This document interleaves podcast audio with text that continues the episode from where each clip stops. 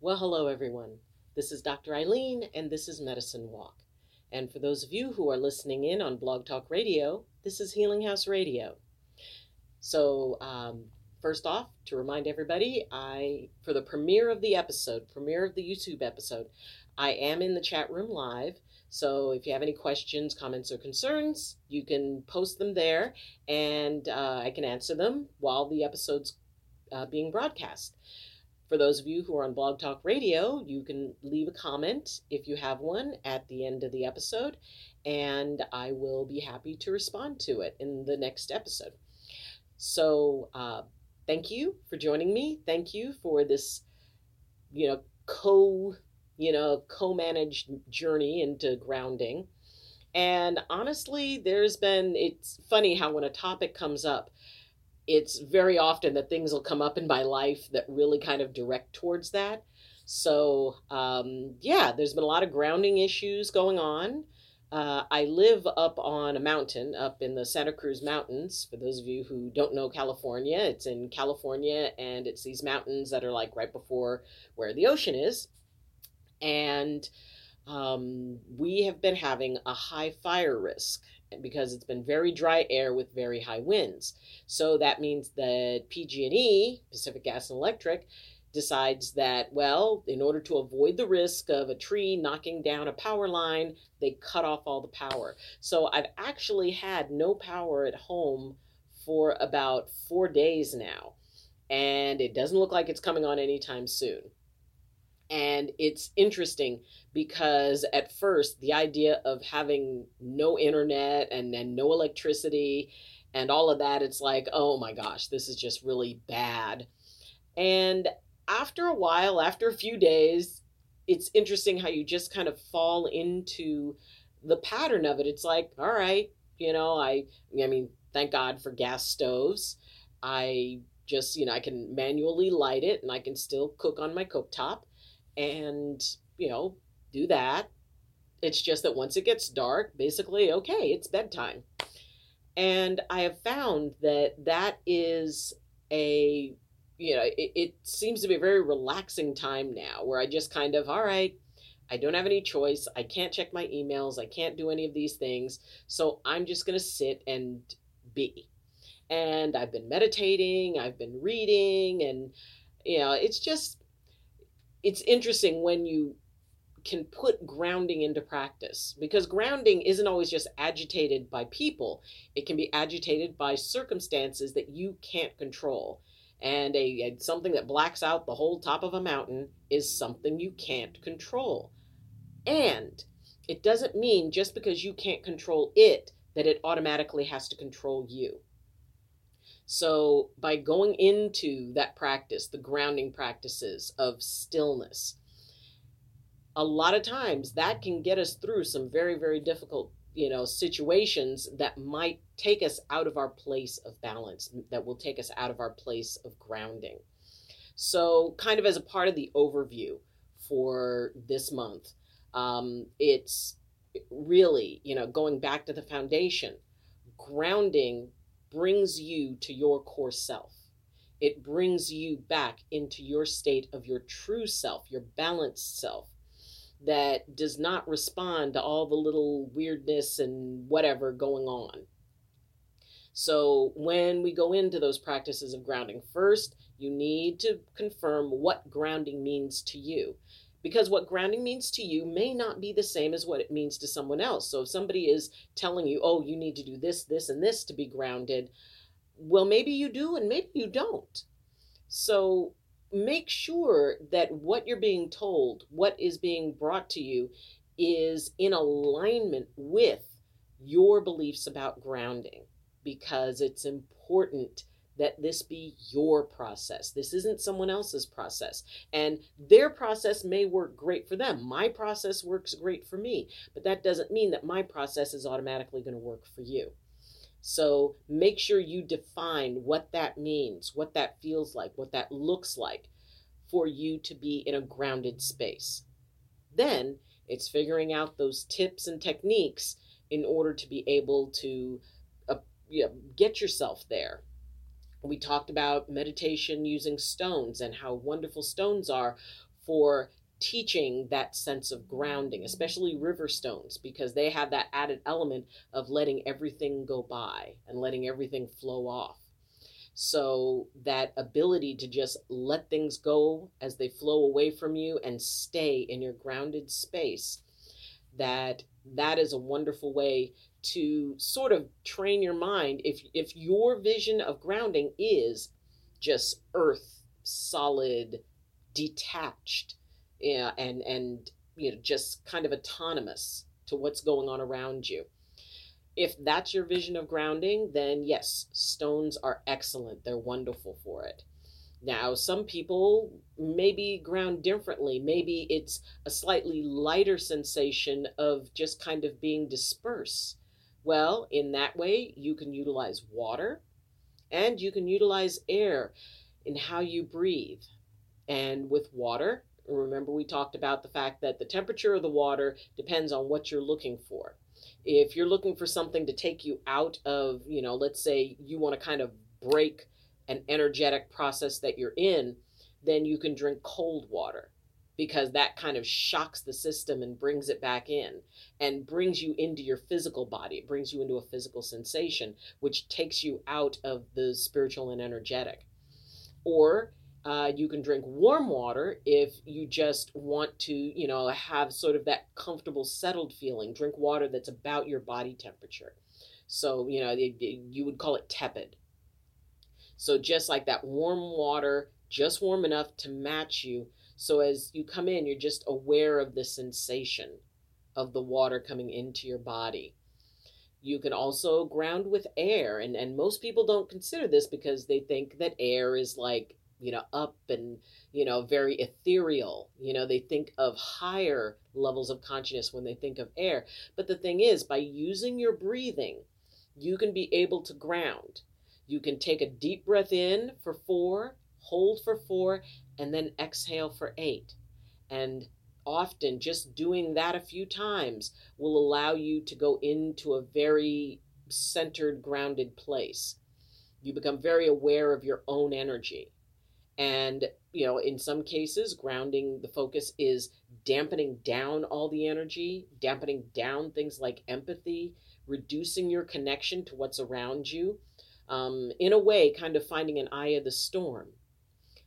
And the idea of utilizing air, utilizing your breathing can either, you know, it can be used to take you into an, you know, an, another state of consciousness, a higher state of consciousness, or by doing your breathing in a very deliberate way, it brings your attention once again, it brings your attention into the physical. It brings your awareness when you take your awareness away from everything else and then you just focus on what it is that you're doing, focusing on your body, focusing on what your physical experience is. And often that's a very, very, very grounding thing. So, you know, once again, start off with what does grounding look like to you? What does it feel like when you've achieved grounding, or what do you envision it feeling like? Then, based on that, figure out what it is that will put you into a grounded state. Um, for some people, eating is grounding because you know it's it's a physical thing and essentially grounding is very much about really honing in on you and what you're doing and what you're feeling. And if grounding, you know, if eating something, you know, sometimes I've known people who, you know, when they need to be grounded, they'll eat something sour because that is a very physical experience. All of their awareness goes into that and it takes it away from, you know, anything else. So, you know, figure out what that means for you, what it looks like, and then decide what it is that will take what process will take you into that state the easiest. Um, for some, it's listening to whale song, or for some, it's some will you know be kind of activated by whale song, while others are grounded by it. And we talked about crystals, where essentially, I mean, and there are some crystals that are good at grounding, and often crystals, their nature is to activate, it's to accelerate, it's to magnify and intensify, whether it's healing or um, spiritual energy or, you know, whatever. So that's why I will often turn to stones more than crystals. But, you know, if a crystal has a very grounding effect on you, has a very clearing effect on you, go for it. And the idea of what it is, I mean, and it doesn't have to be, even if it's, you know, a stone that normally has other properties, if for you that particular stone works in a particular way, you know, someone says, like, oh, well, you know, don't use quartz because it'll do this, it'll do that. Well, if you have a quartz crystal that you hold and it helps you feel grounded, that's your spiritual contract with that quartz. Don't worry about it. Whatever works, go for it. So, you know, it may be listening to certain sounds, it may be listening to, um, you know, natural sounds, uh, maybe it's white noise, whatever it is that works for you, go for it. So we went from there to a discussion of okay, now that you're grounded, how do you stay grounded when other people get involved? And it really is, you know, that's one of the the tricky points. And like I said, you know, at the beginning, um, having your power cut off for four days, it's not that it's one person doing it, but it's an event, it's a circumstance. So whether it's a person or whether it's a circumstance, the idea of whether or not you can stay grounded is entirely up to you. You know, we don't get to say it's like, oh, well, they kept me from being grounded. Nope. Grounding is your job, or grounding is my job. Grounding is our job. It is a personal responsibility. So if something takes you out of your grounded place and you can't get back into it, that's actually very good because then it shows you where you can improve your grounding. It shows you, oh, wow, you know, when you know when this particular person comes walks into the room i lose my ability to ground. Well then that means that you need to explore what story is attached to them. What is the relationship there that takes you out of your place of personal authority so yeah, take a look at it. It's those things that challenge us are the places where we have the potential to learn so much more. So when you're dealing with people and you know not everybody views grounding at the same. Maybe you have a grounding practice that someone do- really doesn't resonate with either a friend or a family member and they're probably going to try to change your mind. They're probably going to say it's like well why don't you do this or why don't you do that? Because that's what works for them and that's what they're comfortable with so really check in. You know is it something worth investigating? You know there's always a new way to do something. But if what they're suggesting does not resonate with you, you need to be able to with with full personal authority. And the thing is we don't have to get mad at situations like that because you know I, I work with a lot of people like oh man you know this person they said i should follow their tradition and it really irritated me and it's like okay why did it irritate you well because they were saying theirs was better than mine it's like well theirs is better for them than yours. But why does that evoke the emotion? Why does that evoke a defensiveness?